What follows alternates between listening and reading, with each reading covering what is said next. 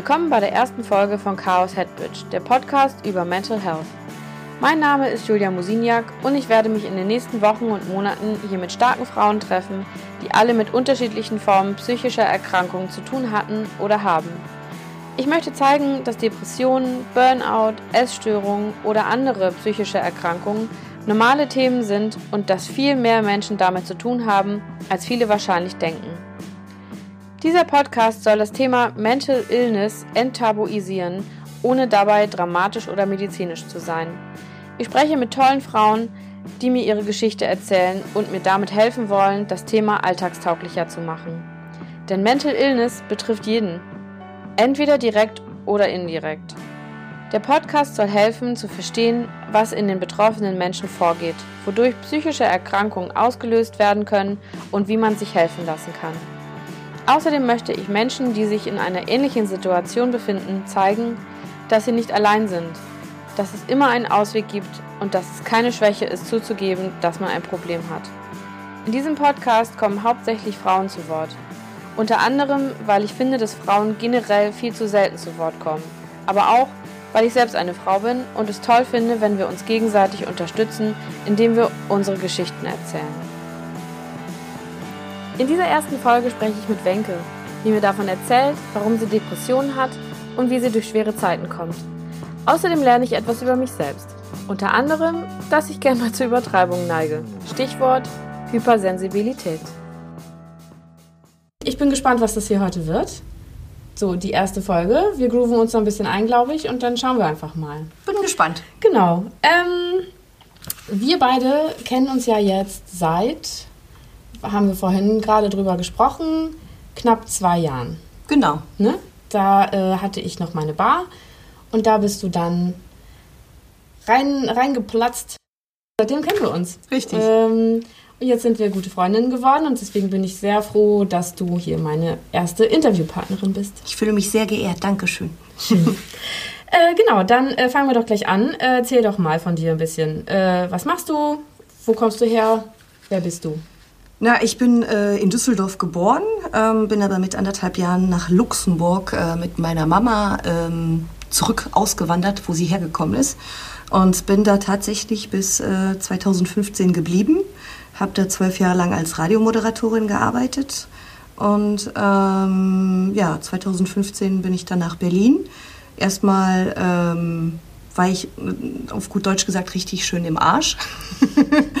ähm, habe dann in meinem eigentlich erlernten Beruf, in dem ich noch nie festgearbeitet habe, als Erzieherin in Berlin gearbeitet.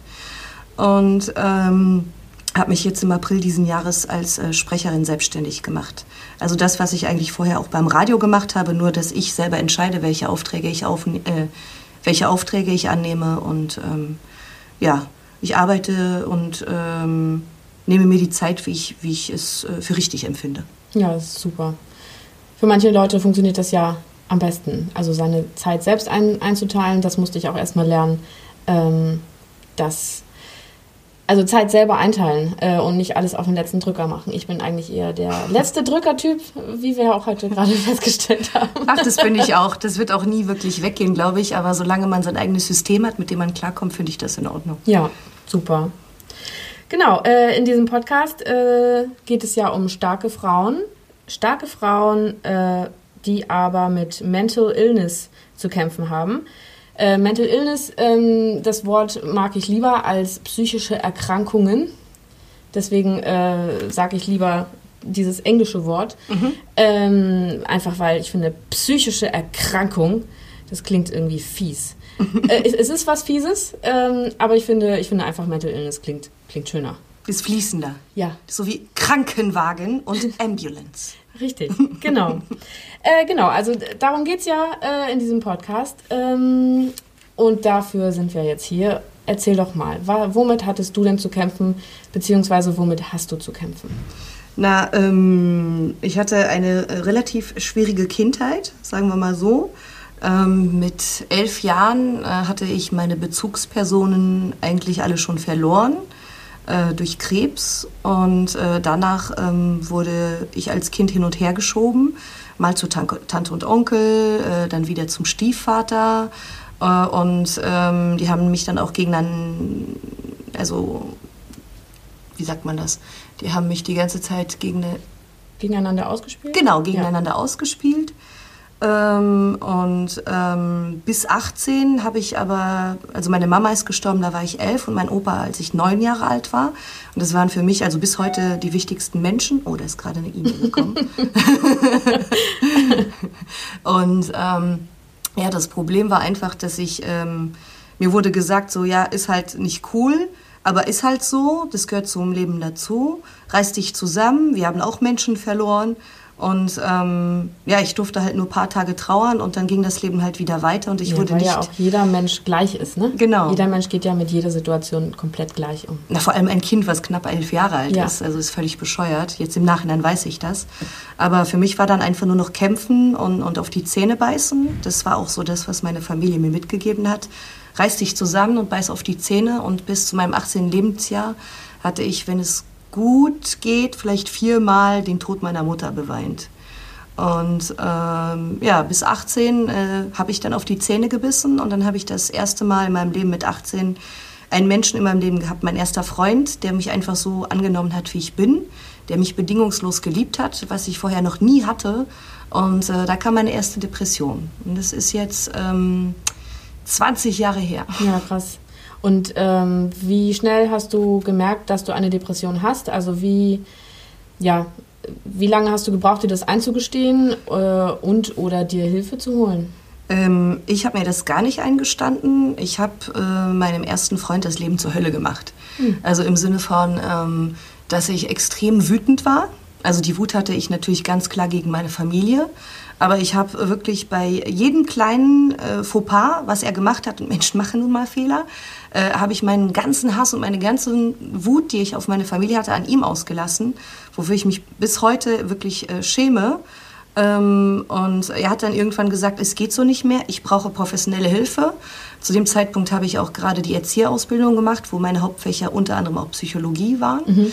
Und ähm, dann habe ich mich ein bisschen mit dem Thema auseinandergesetzt, das dann auch irgendwann eingesehen und dann meine erste Therapeutin besucht. Okay. Und äh, wie lange hat das gebraucht jetzt? Also mit 18 hast du deinen Freund kennengelernt, ähm, hast du gesagt, und dann hast du deine erste Depression bekommen. Und wann hast du das erste Mal dich in Therapie begeben? Äh, knapp ein halbes Jahr danach, Ah, würde okay. ich sagen. Ja. Mhm. Also es war dann so einmal die Woche dahin gehen. Ja. Und hat dich das äh, viel Überwindung gekostet, dahin zu gehen? Na, ich habe mich geschämt. Ich dachte halt, äh, ich wäre irgendwie äh, bescheuert, krank, also crazy. Ja. genau. Na gut, krank warst du ja auch in dem Sinne. Ja, ja. Nur, ähm, ich meine, früher war das ja nochmal eine andere Nummer. Also heutzutage, so langsam gehen wir ja dahin, dass ähm, Depressionen und überhaupt psychische Erkrankungen, dass das ähm, kein Tabuthema mehr ist. Aber ist es halt doch noch. Und das, deswegen mache ich das ja jetzt auch, Mhm. äh, um den Leuten zu zeigen, dass es äh, kein, kein Tabuthema sein muss und sein darf und dass es ganz normal ist, dass Menschen ähm, Depressionen haben ähm, und dass man auch darüber sprechen kann. Ist auch wichtig, darüber zu sprechen. Richtig. Das war bei mir halt das Problem. Ähm, meine Familie, also jeder aus meiner Familie sozusagen, äh, hat depressive äh, Phasen. Äh, und äh, niemand von denen hat sich jemals professionelle Hilfe geholt. Und deswegen hatte ich mit 18 auch äh, dieses Ding im Kopf, ich bin verrückt. Weil ich muss auf die Zähne beißen, Ja. weil ich das halt so vermittelt bekommen Klar. habe. Bis mir dann die erste Therapeutin gesagt hat, nö, Nö, das, du darfst traurig sein. Du hattest eine bekackte Kindheit. Mhm. Du wurdest nicht oft genug in den Arm genommen und du konntest den Tod deiner Mutter und der von deinem Opa nicht richtig betrauern. Also das ist völlig normal, äh, dass, dass, dass, dass es dir jetzt nicht gut geht. Ja. Und du darfst jetzt auch darüber sprechen und du bist nicht schwach deswegen. Richtig. Man ist nicht schwach, weil man zugibt, dass man eine Krankheit hat oder dass man traurig ist, sondern es ist halt eher das Gegenteil der Fall, finde ich. Dass, wenn man darüber spricht, dann ist das eigentlich ein, ein Zeichen von Stärke. Mhm. Ja, das hat lange gedauert, bis ich das eingesehen habe. Sehr lange, also Ja. fast 20 Jahre. Ja, krass. Und ähm, hast du seitdem, bist du seitdem auch nochmal in Therapie gewesen? Ist seitdem äh, noch was passiert? Sehr viel. Ich war sehr viel in Therapie. Also ich bin sogar jetzt noch in Therapie. Ähm, allerdings äh, habe ich nur noch äh, in unregelmäßigen, ähm, ähm, also ich habe unregelmäßige Termine, äh, einfach äh, aus Sicherheitsgründen, ähm, einfach um mich mit meinem Therapeuten abzusprechen, äh, wie der aktuelle Stand ist. Mhm. Ähm, aber es hat wirklich 13 Therapeuten gebraucht, wenn nicht sogar 14 bis ich endlich einen Menschen gefunden habe, der äh, irgendwas in mir verändern konnte und mir wirklich nicht nur einreden konnte, du bist nicht schuld daran, was deine Familie äh, dir angetan hat. Naja, angetan würde ich nicht sagen. Es sind keine bösen Menschen, aber sie haben nicht reflektiert gehandelt und ähm, auch nicht pädagogisch gehandelt, in ja. dem Sinne, wie sie es hätten machen sollen, müssen, können. Ähm, sie sind einfach äh, auf einem Stand geblieben, den, den sie hatten in dem Moment und haben sich da nicht irgendwie weiter damit beschäftigt, dass da ein Kind ist, was äh, schon sehr früh zu viele Menschen beim Krebssterben zugeguckt hat, dass das ein Trauma ist. Und ähm, das hat mich dann bis äh, vor kurzem noch sehr mitgenommen. Äh, jedes Weihnachten habe ich gelitten und es ist erst jetzt das letzte oder vorletzte Weihnachten gewesen, äh, was ich feiern konnte, ohne dabei ähm, eine kleine Depression davor zu haben. Mhm. Weil ähm, Familienfest, Fest der Liebe und ähm, ja, ich äh, feiere das mit meinem Freund, wenn ich einen Freund habe. Wenn ich keinen Freund habe, sitze ich alleine da. Ja. Ja, Fest der Liebe, wenn man das mit Liebe nicht verbindet, dann ist ganz klar, ja. dass, äh, dass es eine schwierige Zeit ist. Tatsächlich ähm, gibt es ja auch Statistiken darüber, dass um die Feiertage äh, die meisten Selbstmorde stattfinden ähm, was ja dann auch zum Ausdruck bringt, wie viele Menschen damit zu kämpfen haben, mit diesen Feiertagen, mit äh, Verwandten, mit, äh, ja, mit dem Fest der Liebe, wenn sie keine Liebe empfinden oder äh, keine Liebe bekommen, äh, dass sie einfach damit nicht klarkommen. Ich kann das äh, sehr gut nachvollziehen, ehrlich gesagt. Also, weil man fällt wirklich in ein Loch. Also, das fängt ja schon im, im November an. Ich meine, du gehst mal kurz einkaufen, äh, holst dir, was weiß ich, eine, äh, ein, eine ähm, Limo Limonade oder eine Brezel, ja, äh, stehst in der Kasse und äh, fröhliches Fest. Ja. Ja, ähm, mhm. und wirst dann schöne schon. Ab Feiertage. Genau, genau, schöne Feiertage, wo ich mir dann denke, was soll ich denn feiern? Ich ja. feiere, wenn es vorbei ist. Ja. So richtig so in meinem Kopf so, yay! Mhm. Endlich überstanden. Genau. Ja, oh Mann. Ja, krass. Ja, und äh, 14 Therapeuten, ähm, das ist echt eine Menge. Äh, aber Hut ab auf jeden Fall auch, dass du überhaupt, also dass du da weitergemacht hast. Ja, ich also, dass halt, du weiter, äh, weitere Therapeuten gesucht hast, wenn du festgestellt hast, dass es so nicht funktioniert. Ja, ich habe halt einige Therapeuten, ähm, habe ich halt eine Zeit lang äh, labern lassen, sagen wir mal so, ja. ähm, viele davon ähm, hatten Mitleid mit meiner Situation oder mhm. mit meiner Kindheit und das geht halt mal gar nicht. Nee, das ist eigentlich, das ist so gar nicht deren Aufgabe. Es ist unprofessionell. Ja. Und äh, ich bin nicht darum, bemitleidet zu werden. Das ist nämlich genau das, was ich nicht haben möchte. Ja. Ich möchte als erwachsener Mensch, äh, der halt äh, Pein in sich hatte, ernst genommen werden und äh, versuchen mit meinem Leid, an dem ich halt nichts ändern kann, versuchen leben zu können. Mhm. Also Alternativen zu finden, dass wenn ich traurig werde, da, dass ich klarkomme und nicht in ein Loch falle. Und äh, das hat mir jetzt mein letzter Therapeut, ähm, der hat mir das dann beigebracht. Das ist eine Schematherapeut, mhm. der sozusagen mit mir zusammen meine Schematas geändert hat. Mhm. Okay, ja super. Und ähm, ja, es hat äh, sehr lange gedauert, ähm, aber jetzt hast du wohl den richtigen Menschen gefunden, der dir helfen kann. Das ist echt, das ist viel wert auf jeden Fall. Ähm, das heißt, auf jeden Fall, also wenn es der erste Therapeut nicht ist oder der zweite oder der dritte, vierte, fünfte, sechste, siebte, ähm, äh, weitersuchen und auch keine Angst haben, äh, sich jemanden neuen zu suchen. Ähm, ich könnte mir vorstellen, dass äh, Menschen, die nicht besonders gut im Schlussmachen sind, sage ich mal, vielleicht äh, Probleme haben, den Therapeuten zu wechseln. Auf jeden Fall. Also ähm, man gewöhnt sich ja auch an eine Person und ähm, wenn es halt wie bei mir zum Beispiel eine Geschichte, und das ist bei den meisten, äh, ähm, hat die Depression eigentlich angefangen dadurch, weil man eine schlimm, ein schlimmes Erlebnis in der Kindheit hatte. Da muss man halt teilweise wühlen gehen. Äh, und und äh, da dauert das alleine schon drei Stunden, die ganze Geschichte grob zu erklären. Ja. Und da wieder von vorne genau, anzufangen, genau, bei Null anfangen. Genau, ja. das ist einfach super anstrengend. Ja, ja das glaube ich. Und du, ja, man durchlebt es ja quasi dann jedes Mal aufs Neue. Mhm. Ja, das stelle ich mir hart vor. Ja, da gibt es ja den Unterschied zwischen ähm, der äh, Verhaltenstherapie und der Tiefenpsychologie. Und äh, Tiefenpsychologie äh, ist halt sozusagen ein Muss, wenn man ein Trauma hatte. Mhm. Und da geht es einem meistens nach äh, den ersten paar Stunden oder auch mittendrin geht es einem richtig scheiße, weil man da richtig Sachen aufarbeiten muss und durchwühlen muss, die man teilweise auch schon verdrängt hat. Weil man muss natürlich ähm, die Ursache von dem Problem finden, damit man, ähm, ja, damit man äh, was dagegen tun kann. Muss man nicht, aber das ist halt so die Idee von der tiefen Psychologie. Ja. Und dann gibt es noch die Verhaltenstherapie und das, was ich jetzt mache, Schematherapie, äh, gehört zur Verhaltenstherapie. Ähm, ich meine, jeder, der äh, nimmt als Kind von seinen Erziehungsberechtigten irgendwelche, ähm, wie nennt man das, ähm, also Züge an, also mhm. sogar wenn man das nicht mag, wenn man sagt, so, ich werde niemals wie meine Mutter, man nimmt Züge von den ja. Eltern an, das ist einfach so. Und ein Verhaltenstherapeut kann einem dabei helfen, äh, diese Verhaltensschemata zu durchbrechen. Dass man sagt, okay, ich merke jetzt gerade, dass ich genau wie meine Mutter bin, so will ich eigentlich nicht sein, wie kann ich das jetzt ändern? Mhm. Erstmal bewusst wahrnehmen, reflektieren und dann gucken, wie kann ich anders damit umgehen. Ich schmeiße jetzt nicht mit Vasen rum, wie meine Mutter das macht, sondern ich mache zum Beispiel Aufmerksamkeitstraining, sowas zum Beispiel. Ja, ja das ist super, ja.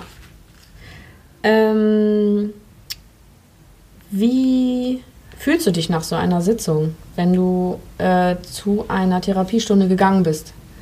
Ähm, wenn du da rausgehst, fühlst du dich dann besser oder fühlst du dich dann eher schlechter, weil du darüber gesprochen hast? Das hängt ehrlich gesagt davon ab, welches Thema wir hatten. Mhm. Also wenn ich äh, zu dem Zeitpunkt äh, gerade Streit mit einer engen Bezugsperson, also in dem Fall bei mir halt meinem Partner oder einer Freundin oder einem Kumpel hatte, äh, dann geht es mir meistens nicht so gut, außer der Therapeut sagt mir, ähm, ja, du hast halt auch ein Händchen dafür, dir Menschen auszusuchen, die nicht gut für dich sind, ja. Ähm, aber ähm, also jetzt mittlerweile, wo es mir halt auch besser geht, ähm, geht es mir meistens gut, wenn ich rausgehe und ich fühle mich bestärkt. Aber in der Anfangszeit einer Therapie, wenn man halt wühlen geht und äh, über Sachen spricht, äh, die einen halt immer wieder in dieses dunkle, dunkle Loch reinziehen, ähm, geht es einem natürlich nicht gut. Also da geht man auch mal verweint raus. Und äh, wenn die Stunde halt vorbei ist, die 50 Minuten dauert, dann ist die halt vorbei. Mhm. Aber ähm, ein guter Therapeut ist ein Therapeut, der sagt so, wenn es gar nicht geht, können Sie mich immer anrufen. Äh, und dann machen wir sofort einen Nottermin aus. Ja. Und so einen Therapeuten habe ich gefunden. Ja, das ist super. Ja, das ist auf jeden Fall gut zu wissen. Ähm, einmal ganz kurz was anderes. Ähm, Du hattest letztens davon gesprochen, dass du äh, bei dir festgestellt hast, ähm, hypersensibel zu sein. Mhm. Ähm, meinst du, also zwei Fragen. Wie äußert sich das? Mhm. Und ähm, die zweite, meinst du, dass es auch mit deinen Kindheitserlebnissen äh, zu tun hat oder wie kommt das dazu? Ähm, also ähm, der richtige Ausdruck dafür ist hochsensibel, also der deutsche Ausdruck dafür. Und ähm, ich bin erst darauf gekommen vor zwei Jahren, weil meine beste Freundin sich immens mit dem äh, Thema beschäftigt hat. Äh, es ist so, dass ähm, ich mich durch Bücher lesen da ein bisschen weitergebildet habe. Tatsächlich ist das ein Thema, was von vielen noch nicht ernst genommen wird. Es mhm. sind viele, die pressen das in die ESO-Schiene, hat mit Esoterik aber gar nichts zu tun. Es ist einfach eher äh, ein neues Thema und äh, es ist halt einfach so, dass es viele verschiedene Art und Weisen der Hochsensibilität gibt. Es gibt äh, emotionale Hochsensibilität, wozu ich mich auf jeden Fall zählen würde. Und ähm, dann gibt es aber auch noch ähm, die äh, physische äh, Hochsensibilität, zum Beispiel wenn ein Krankenwagen vorbeifährt, der ganz laut ist, mhm. oder wenn Gerüche einfach zu viel werden, oder ähm, äh, wenn Anfassen nicht geht wenn man zum Beispiel Migräne hat und man wird angefasst, ist das mega eklig, sowas. Ja. Das sind so Sachen. Und ähm, auf jeden Fall ähm, ist das noch nicht genau erforscht. Äh, da wird sich noch darüber gestritten. Also die einen Therapeuten sagen, die sich damit wirklich aktiv beschäftigen, dass es auf jeden Fall auch genetisch bedingt ist. Aber es hat auf jeden Fall natürlich äh, noch auch etwas damit zu tun, wie man... Ähm, ja, wie man halt aufwächst. Das mhm. hat auch was damit zu tun. Und ich glaube, bei mir ist es irgendwie beides. Äh, es ist sowohl genetisch bedingt, wenn ich so äh, gucke, wie meine Familie so war vom Charakter her und auf der anderen Seite natürlich auch, wie ich aufgewachsen bin, dass ich relativ oft äh, mit meinen Gedanken und meinen Sorgen und Ängsten alleine gelassen worden bin. Ähm, deswegen würde ich sagen, wie äußert sich das? Also bei mir äußert es sich so, dass ich Sachen sehr oft falsch aufnehme.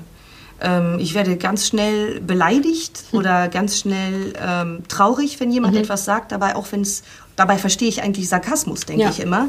Ähm, aber ganz oft, ähm, also zum Beispiel, es gibt ganz viele Menschen, ähm, die mögen einen einfach nicht. Das ist nun mal so. Ja, aber das ist ja auch normal. Das ist normal. Man kann nicht von jedem gemocht genau. werden und man kann nicht jeden mögen. Aber mich hat das immer belastet. Mhm. Wenn irgendjemand mich nicht mochte, obwohl ich dem nichts getan habe, dachte ich immer so, wie kann ich den denn jetzt irgendwie davon überzeugen, dass ich ein toller Mensch bin?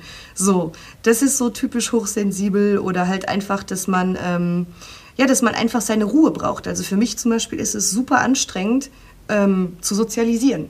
Wenn ich jetzt am Wochenende ähm, zwei oder dreimal mit verschiedenen Gruppen von Menschen was zu tun hatte, dann brauche ich erst mal zwei, drei Tage, bis ich meine Batterie wieder aufgeladen habe. Mhm. Also ähm, andere Menschen würden sagen, die ist asozial. Ähm, ich sage einfach, ähm, ich bin müde. Also ja. ich bin einfach müde, weil ich ähm, zum Beispiel jetzt, während wir hier aufnehmen, ähm, bewundere ich deine schönen rosanen Haare. Ich denke, dein Piercing ist cool. Währenddem gucke ich die ganze Zeit, ob das Mikrofon richtig aufnimmt. Ja. Ich sehe das Licht. Ich höre die Geräusche im Hintergrund äh, mit dem Auto die an der Straße vorbeifahren. Ich höre die Nachbarn reinkommen. Äh, ich hoffe, dass äh, für dich, dass man dein Blatt, was du gerade umgedreht hast, nicht hört. Das ist hochsensibel. Okay, ja, ich habe eine ja. Million Gedanken ja. in meinem Kopf. Aber es wird zum Beispiel auch gesagt, dass Hypersensibilität auch mit Hyperaktivität zusammenhängt. Mhm. Und ich bin auch äh, ADHS. Okay. Äh, zertifiziert. Ja, zertifiziert kann, genau. ja. Hast du ein Zertifikat ja. über äh, ADHS? Sehr genau. gut. ähm, ja, krass. Aber was du gerade alles gesagt hast, ähm, mit dem, ich, was du alles hörst und siehst, und das, äh, das kenne ich aber auch von mir. Ich habe das, was du gerade gesagt hast, dachte ich halt auch gerade die ganze Zeit. Ich weiß, dass du hypersensibel bist. Ach so. Das äh, war mir von Anfang an klar, weil du musst das selber rausfinden. Hm. Glückwunsch, du kriegst Vielen ein Zertifikat. Das, äh, ja, das hätte ich dann aber auch bitte gern. Das mache ich dir. ähm, genau, jetzt äh, kommen wir langsam schon zum Ende. Äh, ich habe noch zwei Fragen. Mhm. Ähm, die erste ist, wie geht es dir heute? Ähm, also nicht heute, heute, sondern so generell. Wie geht es dir gerade? Eigentlich gut. Also eigentlich geht es mir gerade gut. Ähm, ich bin äh, absolut zufrieden damit, dass ich die Entscheidung getroffen habe, meinen festen Job aufzugeben. Es hat drei Jahre gebraucht oder zwei Jahre gebraucht, na, zweieinhalb Jahre gebraucht, bis ich endlich in Berlin wirklich auch mit dem Kopf angekommen bin und mhm. auch mit dem Herzen. Ähm, ich weiß mittlerweile, was mir gut tut, was mir nicht gut tut. Äh, und äh, ich kann meine Arbeit, wie gesagt, so einteilen, wie ich möchte. Ich muss oft meinen Schweinehund äh, überwinden, aber das klappt mittlerweile gut. Ähm, ich habe das erste Mal in meinem Leben sowas wie Struktur, auch wenn andere sagen, die ist total chaotisch. Meine Struktur, die ich 37 Jahre lang nicht hatte, weil ich immer in diesem Loch gefangen war. Ja. Und das geht jetzt langsam bergauf. Super. Ja. Das ist schön. Das ist schön zu hören, auf jeden Fall. Ja. Dass ähm, dass es was bringt, äh, sich seinen Dämonen zu stellen und äh, auch Hilfe anzunehmen und sich Hilfe zu, zu suchen. Auf jeden Fall. Also ich kenne zwei Menschen, ähm, die sich das Leben genommen haben, ähm, weil sie alles nur mit sich alleine ausgemacht haben. Ja. Einer davon hat mir noch drei Tage vor seinem Tod geschrieben und es war ein impulsiver Selbstmord und ähm, ähm, er war eigentlich wie mein kleiner Bruder für mich und ähm, er hat es aus Liebes Liebeskummer gemacht. Mhm. Ich habe auch noch sehr viel Kontakt zu seiner Mama. Äh, wir schreiben uns regelmäßig, weil uns das halt immer noch verbindet. Und äh, ich denke ganz oft an den und es war ein absolut toller Mensch, der war auf jeden Fall auch hochsensibel, aber hätte er das alles gewusst und hätte, hätte er gewusst, dass wir wissen, dass er hochsensibel ist und dass seine Impul das ist zum Beispiel auch typisch hochsensibel, wenn man impulsiv ist. Mhm. Und hätten wir gewusst, ähm, dass, dass, wie er sich fühlt, also man kann einem die Gefühle ja nicht wegnehmen. Aber wir hätten ihn einfach so dolle gedrückt und einfach ihm gesagt, so, okay, das ist jetzt scheiße, dass deine Freundin jetzt nicht mehr mit dir zusammen sein möchte, aber wir lieben dich über alles. Und ich hätte das, ich hätte ihm das so gerne noch so sagen können. Ich habe ihm auch nochmal gesagt, dass ich ihn lieb habe, worüber ich sehr dankbar bin. Aber trotzdem hat er nach drei, Jahr, nach drei Tagen sich entschieden, das Leben zu nehmen. Mhm. Und das äh, sitzt immer noch tief. Also ich kann Menschen verstehen, die diesen Weg gehen weil sie einfach gar nicht mehr wissen, was sie machen sollen. Aber ähm, das Ding ist halt, was wirklich der absolute Fakt ist, auch wenn man sich mega alleine fühlt und mega einsam fühlt, es gibt immer jemanden zum Reden. Und wenn es nur ein anonymer Telefonanruf bei einer Seelsorge ist. Ja. Es gibt immer jemanden, den man, mit dem man reden kann. Auch wenn gerade alle Freunde und die ganze Familie scheiße zu einem ist, es ist immer jemand da, der zuhören will. Auf jeden Fall. Das, ähm, dafür gibt es ja auch diese öffentlichen Stellen, dass man ähm, da anrufen kann, wenn man denkt, man kann sich seinen Freunden und der Familie nicht öffnen. Und ähm, das ist super, super wichtig, wenn man dunkle, na, dunkle Gedanken, wenn man wirklich traurig ist, wenn man nicht weiter weiß. Ähm, na, dunkle Gedanken trifft ja, schon richtig, ja. Ähm, dass man sich einfach Hilfe sucht und nicht versucht, es mit sich selbst auszumachen oder ähm, es irgendwem recht machen will, ach, hast du heute wieder schlechte Laune oder so, dass man es dann unterdrückt, sondern dass man wirklich darüber spricht. Depression ist nichts Schönes und man äh, dieses auf die Zähne beißen reißt dich zusammen, lach doch mal. Das ist alles, sorry, gequillte Scheiße. Ja. Ähm, man muss sich in dem Moment zurückziehen und es hilft auch nicht, wenn Freunde einem Ratschläge geben. Es hilft, wenn Freunde einfach nur sich neben einen setzen und einfach nur da sind und fragen, darf ich dich in den Arm nehmen und nicht einfach drücken, weil manchmal möchte man auch nicht gedrückt werden, sondern man möchte einfach, dass jemand da ist. Auch wenn es nur ist, zusammen fünf Stunden hintereinander Netflix gucken, ja. ja einfach, genau. Oh, Entschuldigung. äh, also fünf Stunden hintereinander irgendwas äh, auf dem Computer oder Fernsehen gucken, ja.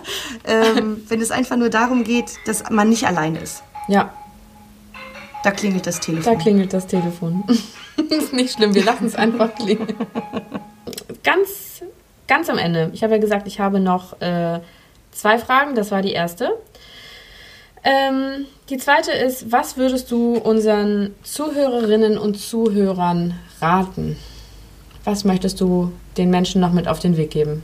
Ja, vorhin hatte ich mir so etwas äh, Schönes, äh, Spontanes gesagt und jetzt habe ich es natürlich vergessen.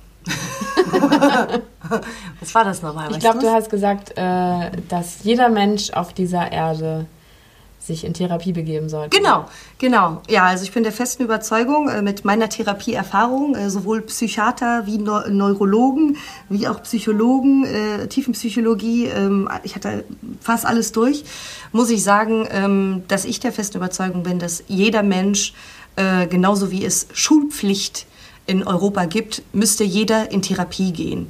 Dann würde es auf jeden Fall, denke ich, weniger Kriege geben. Äh, gut, von der Politik jetzt mal abgesehen, aber äh, die Menschen würden weniger hassen, weniger verzweifelte, äh, impulsive Akte vollführen.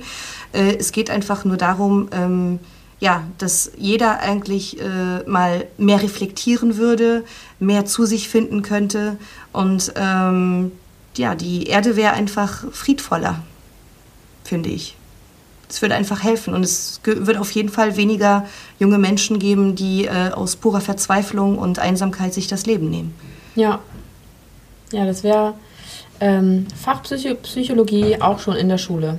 Das äh, wäre doch mal, das wäre doch mal ein, ein Ansatz. Ja. Also ich finde, das muss auf jeden Fall sein. Gibt es ja mittlerweile, aber ähm, da habe ich schlechte Erfahrungen gemacht. Okay, gut. Gute Therapeuten für äh, Psychologiestunden auch schon in der Schule. Genau. Schon getestete Psychotherapeuten. also Ansprechpartner, die auch wissen, was sie da machen mit ja. äh, dem gewissen Alter, mit dem sie gerade da zu tun haben. Ja, ähm, vielleicht nicht als Pflichtfach, aber ich finde zum Beispiel, ähm, also es gibt ja äh, Schulpsychologen, mhm. ähm, aber die werden halt nur kontaktiert, wenn irgendwas super Schlimmes passiert ist, glaube ich. Ähm, dass man einfach vielleicht die Möglichkeit hat, einen, einen Psychologen zu sprechen, wenn man möchte, ohne dass es irgendwie peinlich ist oder so.